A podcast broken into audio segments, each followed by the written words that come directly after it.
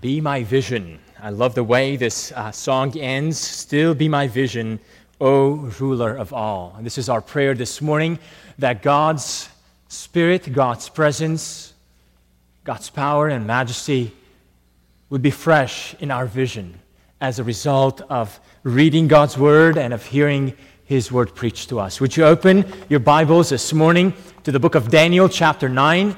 We are continuing in our series of sermons in the book of Daniel, a series that we have entitled The Supremacy of God.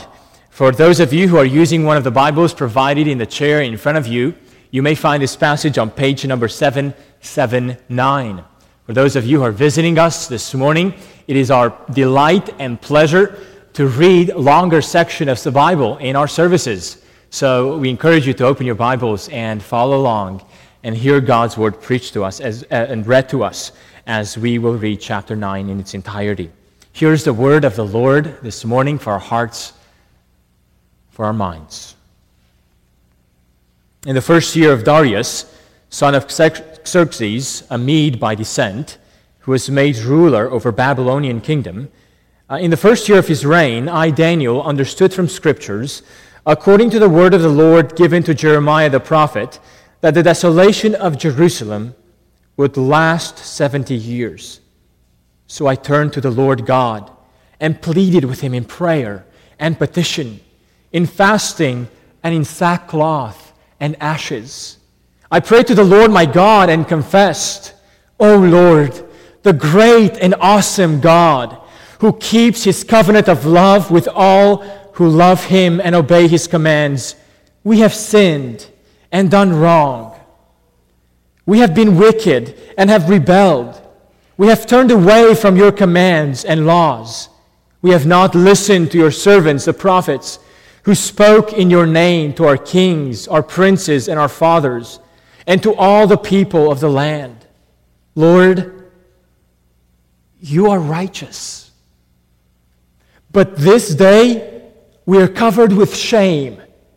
The men of Judah, and people of Jerusalem and all Israel, both near and far, in all the countries where you have scattered us because of our unfaithfulness to you.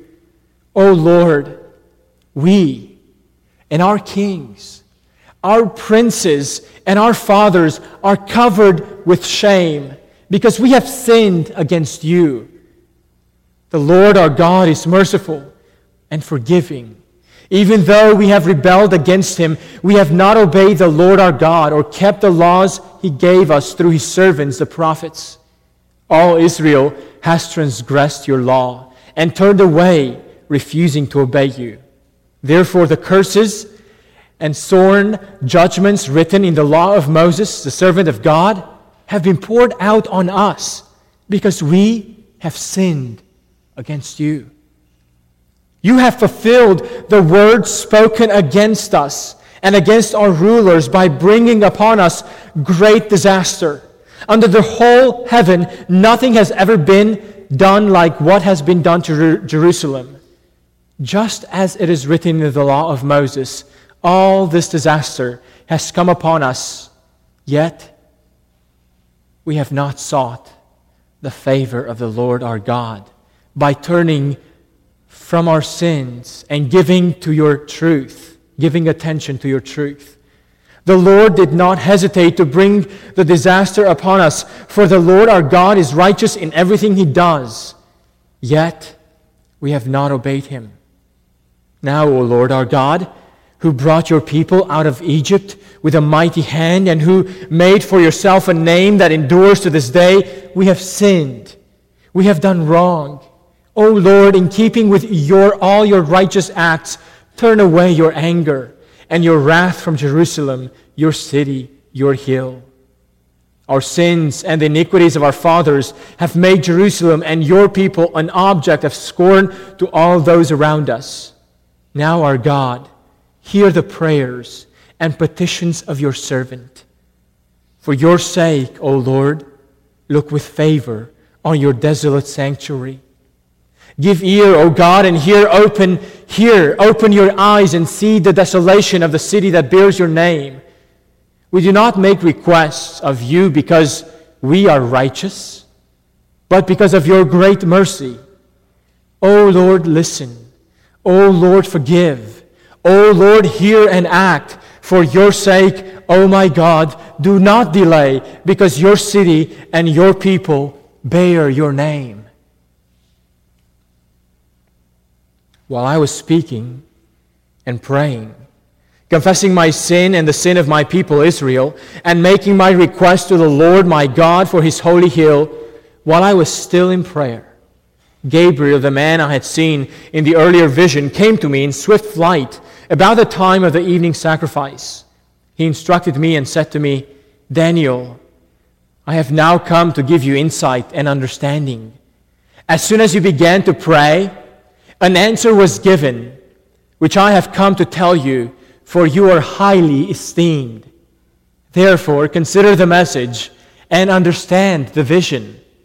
Seventy sevens are decreed for your people and your holy city to finish transgression, to put an end to sin, to atone for wickedness, to bring in everlasting righteousness, and to seal up vision and prophecy, and to anoint the most holy. Know and understand this.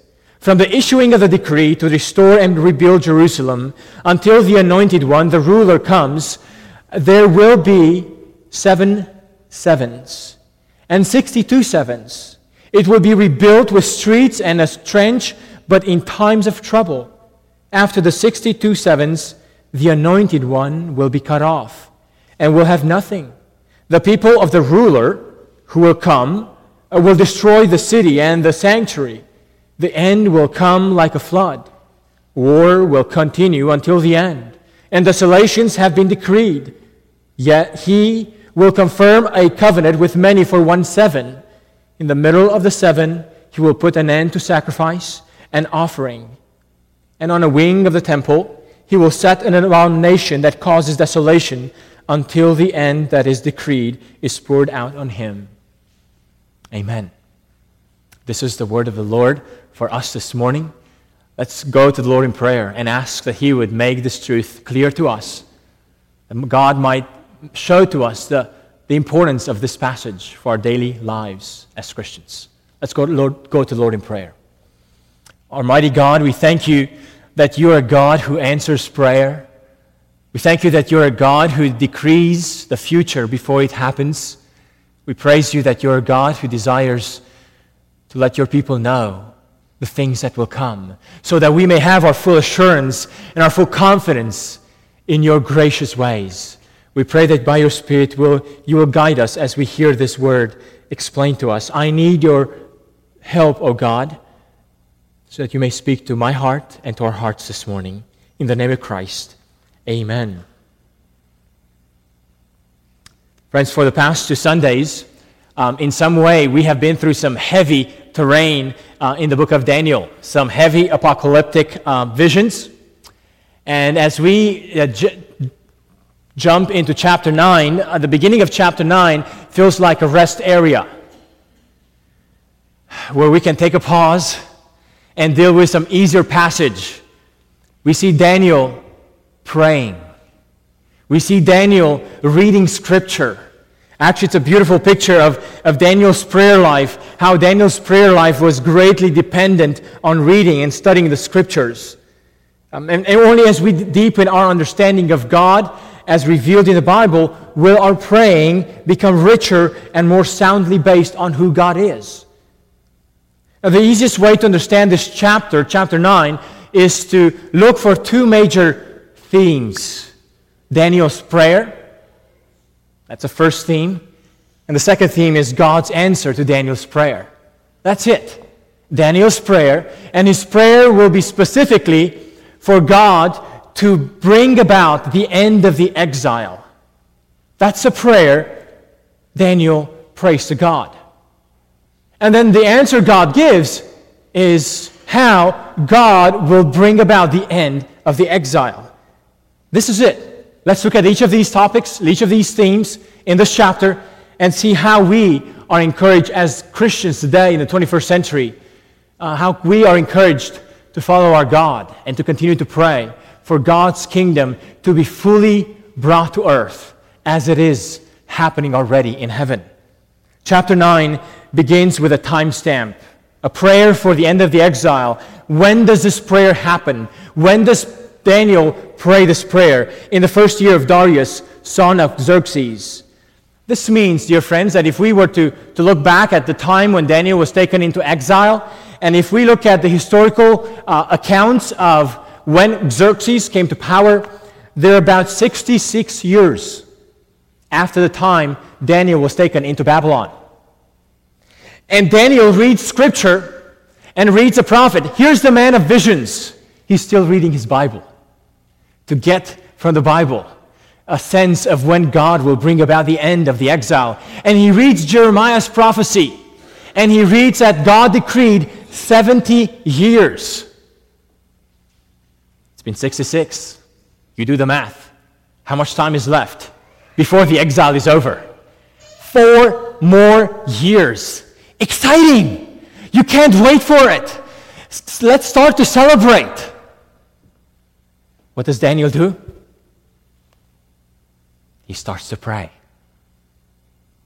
And he starts to pray for that which God has already decreed. How interesting. Four more years until God will bring about what he has decreed. And what does Daniel do? He prays. Look, look in, in, in verse 3. He tells us of, of his intense prayer. So I turned to the Lord God and pleaded with him in prayer and petition, in fasting and in sackcloth and ashes.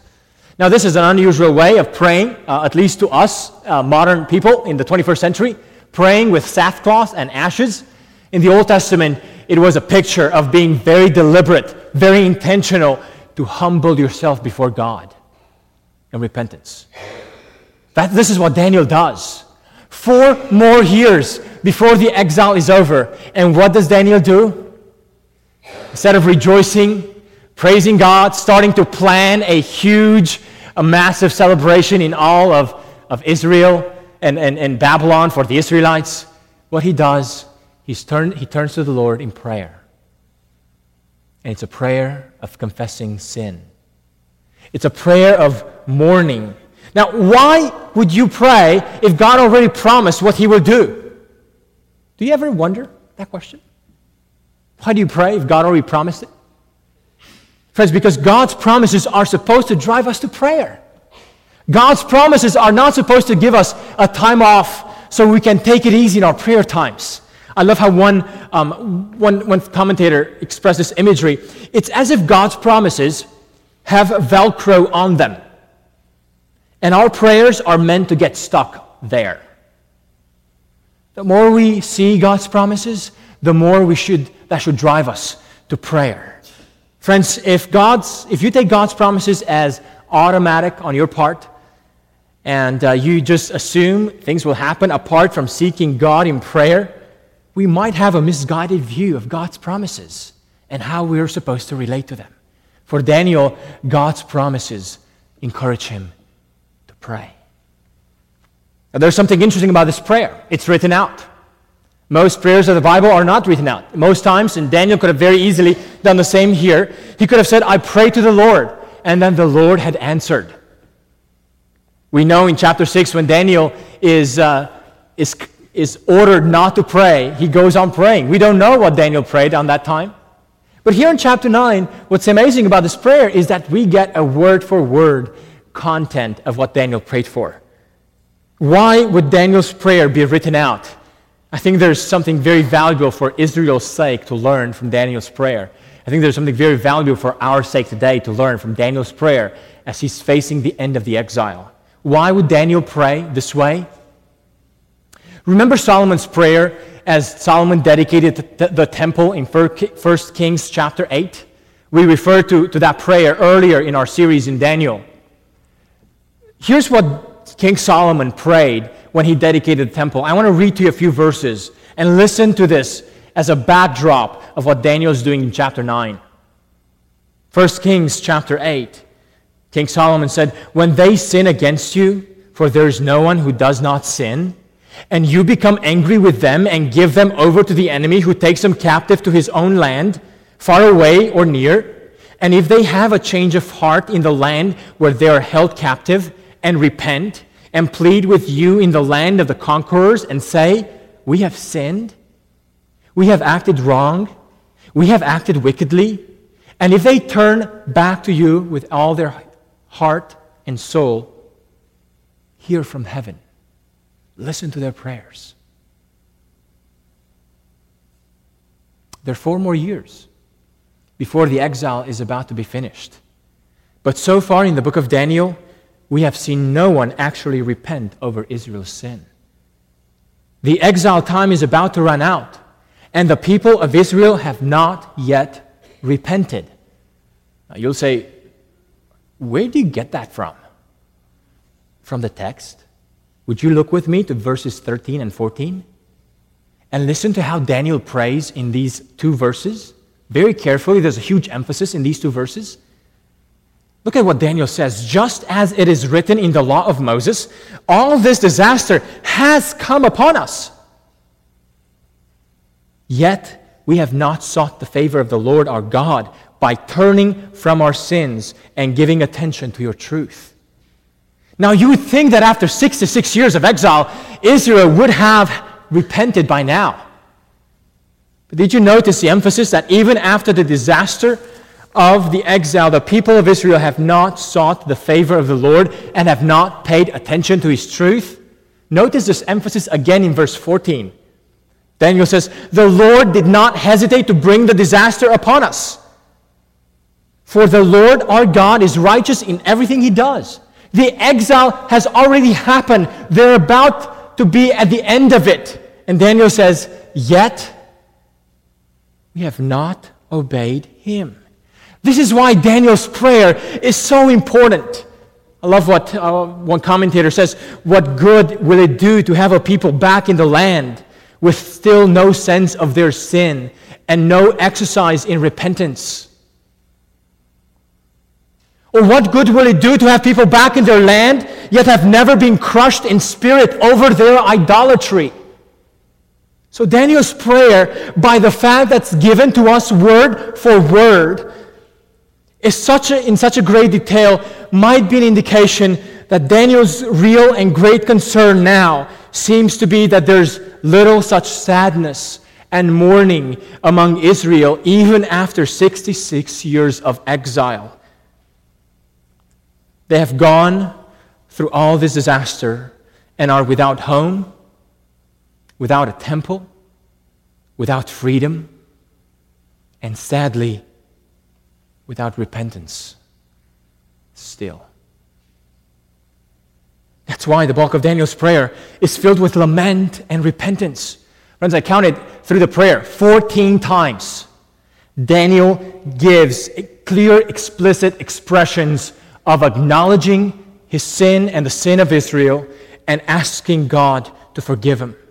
14 phrases that explicitly state Israel's guilt and tells why God has forsaken Israel. Look with me just at two verses. I'm going to give you not, I'm not going to give you all the 14 examples, but just a few verses. Look at verse 5 and 6. There are four such expressions packed in the, in the, in the first verses of this prayer 5 and 6. We have sinned and done wrong. Second expression, we have been wicked and have rebelled. Third expression, we have turned away from your commands and laws. In verse 6, the fourth expression, we have not listened to your servants. Let me give you a few other examples. In verse 10, all Israel has transgressed your law and turned away, refusing to obey you. Here's another example, verse 16. Our sins and the iniquities of our fathers have made Jerusalem and your people an object of scorn to all those around us. Friends, these are just some of the 14 references, 14 times talking about different ways in which Israel rejected her God. And then notice how many petitions.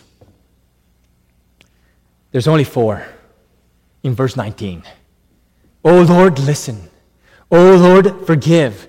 Oh Lord, hear and act. How amazing that what fills Daniel's prayer on this day, just four years away from the end of the exile, what fills Daniel's prayer is, is not the honey-do list that we, like our prayers, we typically bring to God. This prayer for the end of the exile doesn't focus on the petitions. Like oftentimes we are just tempted to just go into God's presence in prayer and just bring all our requests. God, Daniel's prayer is focused first and foremost on praying for his own sins and on behalf of the sins of Israel. And notice that when Daniel refers to the exile and to the punishment God brought against his people, Daniel gives no hint, not the slightest hint of bitterness against God. If anything, Daniel praises God for his love and faithfulness and for his righteousness. And he says, God, you are so right to bring this against us. You are faithful in doing what you have said in your laws against your people when we chose to disobey you. Yet Daniel attributes all these punishments and consequences to their own disobedience. In Daniel's prayer, we see several key signs of, of true repentance. One of them is accepting the consequences over one's own sin. Plain and simple. A second characteristic is being mournful, not so much over the consequences, but being mournful over the cause of sinning against the Lord and bringing shame against his name. And the third uh, characteristic of Daniel's prayer of repentance here is that he's highlighting the justice and love of God even in the midst of his righteous judgment.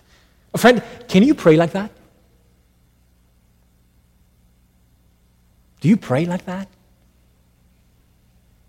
You know, we can't pray this way without having the conviction of sin drilled deep down in our hearts. You just can't pray like this, like Daniel prayed, without conviction of sin being drilled down deep your heart. Superficial conviction of sin confesses sin superficially. Superficial conviction of sin confesses sin quickly. Superficial conviction of sin confesses sin generally. What is most dangerous about a superficial conviction of sin is that it will also think superficially of God's mercies and grace. And will approach God more with a sense of entitlement than with a sense of poverty of spirit. What makes this prayer even more powerful is when we realize and remember the very obvious. Who is this prayer of confession prayed by? Who is it prayed by? Daniel. Now, we've been already in eight chapters in this book. Can you think of one negative thing brought against Daniel in this book? Friends, I don't know if you realize, but there are very, very, very few characters in the Bible of whom nothing wrong is actually revealed. Joseph is one of them, Daniel is the other. Even David and Moses, we see ways, in the Bible highlights ways in which they have sinned against the Lord. What makes this prayer of confession so powerful is that the one who confesses it is one of the very, very few people in the Bible of whom nothing wrong is written. And that's what's amazing about this prayer. And Daniel clearly prays this prayer about his own sin. Look at verse 20. He prayed not only for Israel's sin, but his own sin also. This is a man who lives his life above reproach. And we get this prayer of confession from such a man. You know what this tells us about us, about us Christians and our prayer lives? One of the primary marks of a Christian is that he or she continually mourns over his sin or her sins, even when he's able to live life above reproach. I love what one of the Dutch theologians said um, what distinguishes us from the world is not that we're less wicked, but that by the grace of God, we have learned to see our wickedness for what it is and that we confess our sins. And he goes on to say the church is the only body on earth that confesses sin. Where the confession of sin dies out, the church is no longer a church. Christian, do you like confessing your sin? No. I'll tell you the answer to that question about me. I don't like confessing my sin. It's painful. I don't like to look at my own failures. It's more fun to look at the failures of others. But if we don't routinely consider our sinfulness, not just in general, but in specifics, we should really wonder to what extent the Holy Spirit is truly at work in our hearts.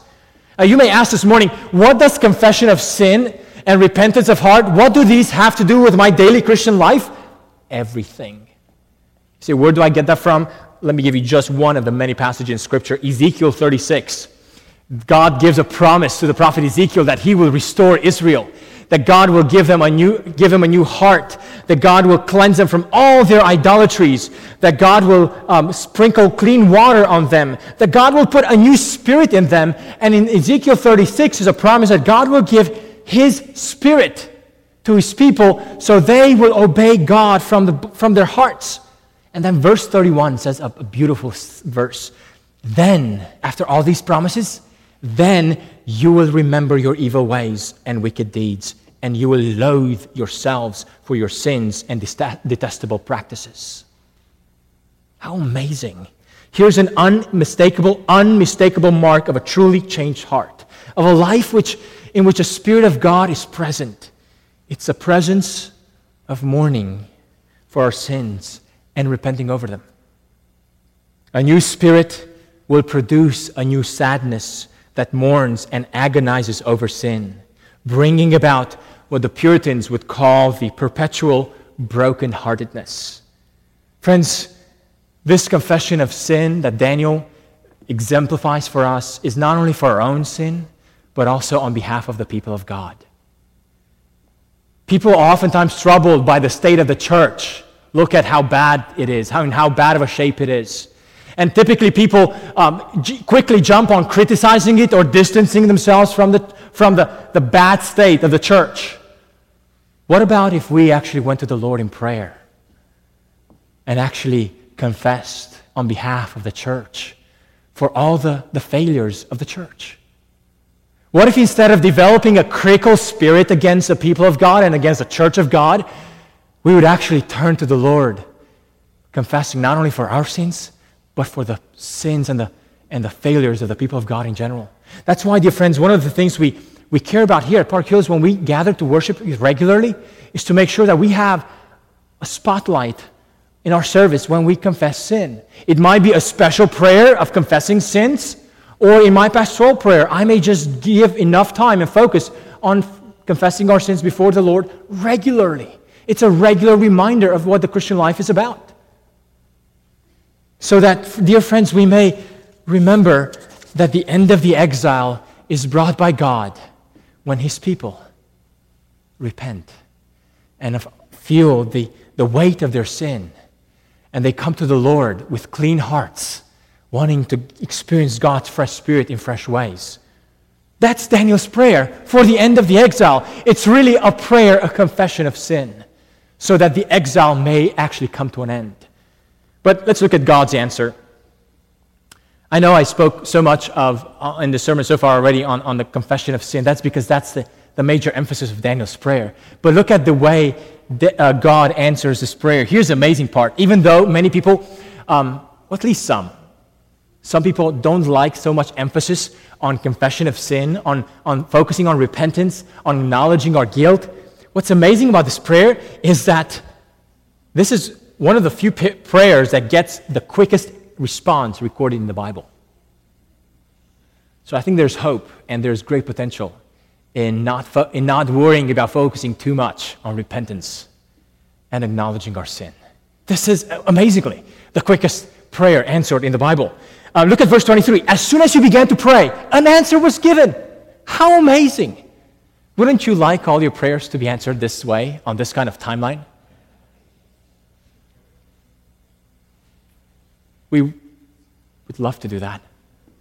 Perhaps we should do more prayers of confession of sin. Not that God has to do it this way, God is sovereign to do it in the way He chooses. But look at how God answers this um, prayer Daniel prayed. Daniel prays for the end of the exile to happen. What does God answer? a vision of 70 weeks. an apocalyptic vision.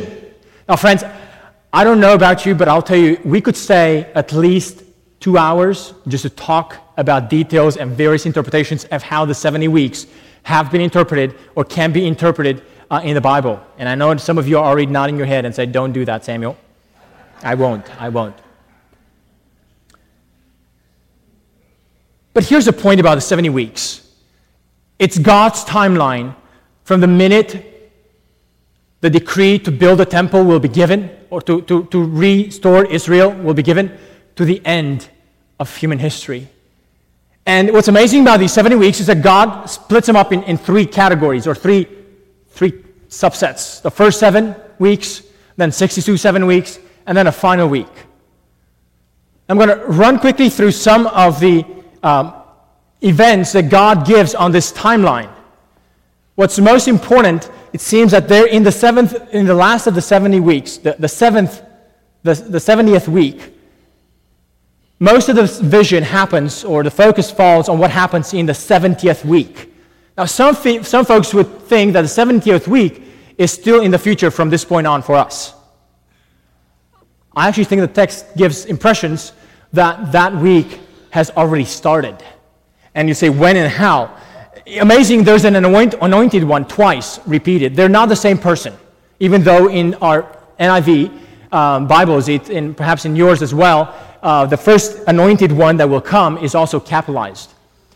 But then the second anointed one will be cut off. Um, cut off and have nothing. This is an interesting thing about what will happen in the 70th week? Who is this, the one cut off? Well, the language of being cut off from the land of the living is an echo of Isaiah 63. The one who's going to be cut off from the land of the living and have nothing is an echo of Jesus, of his crucifixion. The way he died on the cross, even over his clothes, they cast lots. And then what's amazing is that we are also told that one will also make a covenant in the 70th week with the people, and in the middle of the week, the sacrifices will cease. Some think this might refer to uh, the same person who actually, the ruler who came to destroy the sanctuary. Um, in verse 27, at the beginning, um, we get, we're given the, a picture of the one who made a covenant for one seventh, for one week. And then at the end of verse 27, we see someone who causes the abomination uh, and, and the causes the desolation. And the impression we get is that these two people are actually the same one. But they're not. The one who makes a covenant for one week and then will make will put an end to the middle uh, in the middle of the week to the sacrifices it's really a picture of what happened at the cross remember right before jesus was crucified what did he do he instituted the lord's supper as a sign of the new covenant and remember when Jesus died on the cross, when he gave his last breath, what happened to the temple, the, the curtain in the Holy of the Holies? It split in half as a symbol that now our access to the presence of God is no longer needed through sacrifices, through the shedding of blood. Why? Because the one and only and ultimate sacrifice has been shed on our behalf so that we might have access into the presence of God. So that, friends, throughout the Old Testament, God had declared that blood had to be shed for man's sin. In order for man to come into the presence of God, the blood of animals had to be um, shed, and yet they were never able to remove the guilt of sin nor to cleanse the conscience of men. These sacrifices were just pointers to the one and only true Lamb of God. But when he was cut off from the land of the living, he put an end to human sacrifice. So that now our access to God is no longer through sacrifices, but through the one and only sacrifice. And God had atoned for the sin of his people, just like the priest would atone for the sin of Israel year after year, with one major, a few major differences. Now, Jesus, as a high priest, walked into the heavenly sanctuary not with the blood of an animal, but with his own blood to cover for the sins of God's people. Friends, this is what happens in the 70th week. This is what God will do. This is how God will atone for Israel's sin and for the sin of God's people. Now, various people have various ways of interpreting the 70 weeks. We can talk about that further if you'd like. But here's the biggest point about the 70th, 70 weeks it's not so much the chronology of what God will do um, in history in each of those three subsets of, of weeks. It's more about the purpose that God has behind the 70, 70 weeks. And I want to camp out on this as, as the last focus of our, of our time this morning. Look at verse 24, the focus that God has for the 70 weeks. Verse 24 70 sevens are decreed for your people and your holy city to finish transgression, and to put an end to sin, to atone for wickedness, to bring in everlasting righteousness, to seal up vision and prophecy, and to anoint the most holy. Six purposes God has behind the 70 weeks. Six purposes. Daniel prayed for the end of the exile, that God would listen, would forgive, would hear, and would act. And God's answer is six purposes. Finish the transgression, put an end to sin, atone for iniquity, bring in everlasting righteousness, seal the vision and the prophecy, and anoint a most holy one. For Daniel, all he thought of just was just the return to the land. But God's purposes was way greater. God envisioned the total eradication of evil and the establishment of his righteous and eternal kingdom. Now, the first three goals respond indeed to Daniel's prayer, even though in a very stretched out way. God will finish the transgression, meaning that God will finish sin in all its forms. God will put an end to sin, meaning that God will bring a time when sin will no longer be able to pollute the world. God will atone for the uh, iniquity, meaning that God will cover the iniquity the way the priest would cover the sins of Israel by sprinkling blood on the atonement cover in the Holy of Holies. And Jesus did that for us. And yet, there are goals here that have not yet fully been um, lived out yet. We still live in a world of sin. We still live in a world of rebellion. We still live in a time when righteousness has not yet fully been manifested. Oh, friends, the great hope we have as Christians is that God will put an end to sin, even though we still live in a sinful world.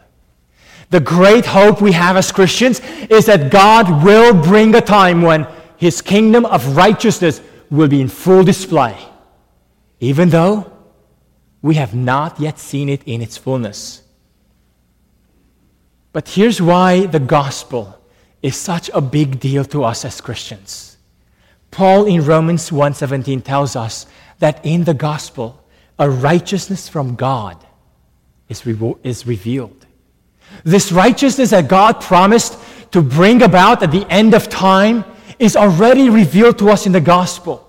The gospel is a news, dear friends, that the death of Christ God's righteousness, in the death of Christ, God's righteousness has been revealed in our own broken world. And the fact that God, that mankind has fallen away from perfection, from the perfection which God created us, that fact triggers the judgment of God, as the exile is a picture of already. And yet, just as Daniel claimed that God was righteous to bring about that exile upon him, we can claim that God was so righteous to bring the exile of Adam and Eve from the garden, so that not only us, but the entire creation still lives in separation from God, exiled from the presence of God. And in the same way as Daniel, we are called to pray and repent and acknowledge our wickedness of, uh, before God and turn to Him with repentant hearts and ask God to forgive and to listen. And we look and, and, trust in the news that God has already atoned for the sins of his people, for the sins of those who turn to him in faith and repentance, because Christ has been sacrificed for our sins. Friends, in the gospel, we have this hope that God has already begun the work of atoning. He has already done it, even though that work still awaits its final consummation.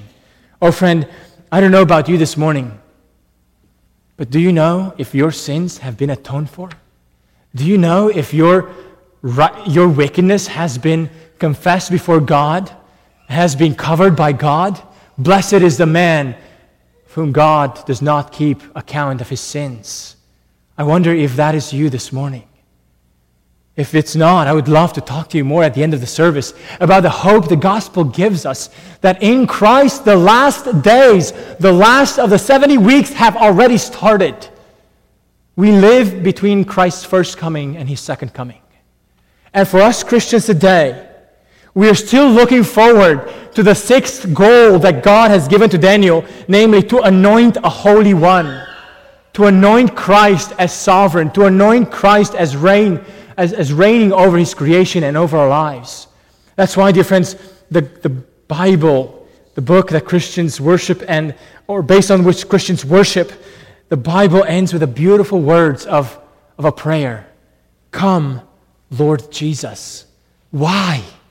Because all the promises that God has given Daniel in the Old Testament will be fully experienced when Jesus will return. Oh, friends, I pray that you will take seriously this prayer that Daniel gives to us.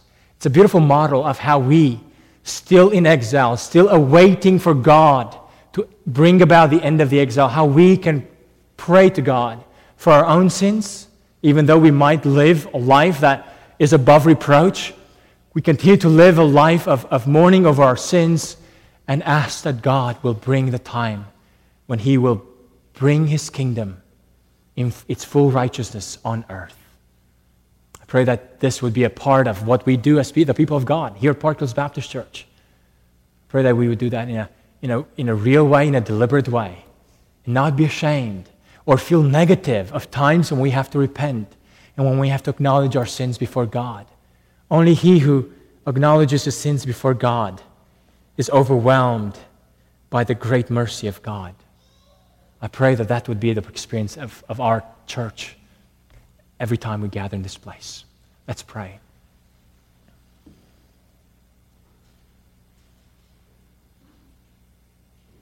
Merciful and gracious God, we praise you that in Christ you have brought about the beginning of the end. We thank you that in Christ we see the hope of all your promises already taking place among us and through us and around us. Oh Lord, we pray that you would continue to draw your people to you. We pray that you would continue to draw your people to live a life of, of ongoing brokenheartedness, of ongoing mourning over sin, and at the same time rejoicing and being comforted by the great mercies of your grace. Oh God, we pray that you would allow us as a gathering, as a congregation, to be a display of what it means for the, for the anointed one to reign over his people. May your people here at Park Hills Baptist Church be the community over which the reign of Christ is a display, a foretaste of the glories to come when Christ will bring his kingdom fully upon the earth. O oh Lord, until that day comes, we pray that you would keep us away from evil. We pray that you would keep us away from temptation. We pray, this, that, we pray that you would bring us into your presence and give us the joy of repentance, the joy of living free from exile. We pray this in the name of Christ. Amen. Amen. I invite you to stand up uh, with us once again as we end our time in worship of the Lord.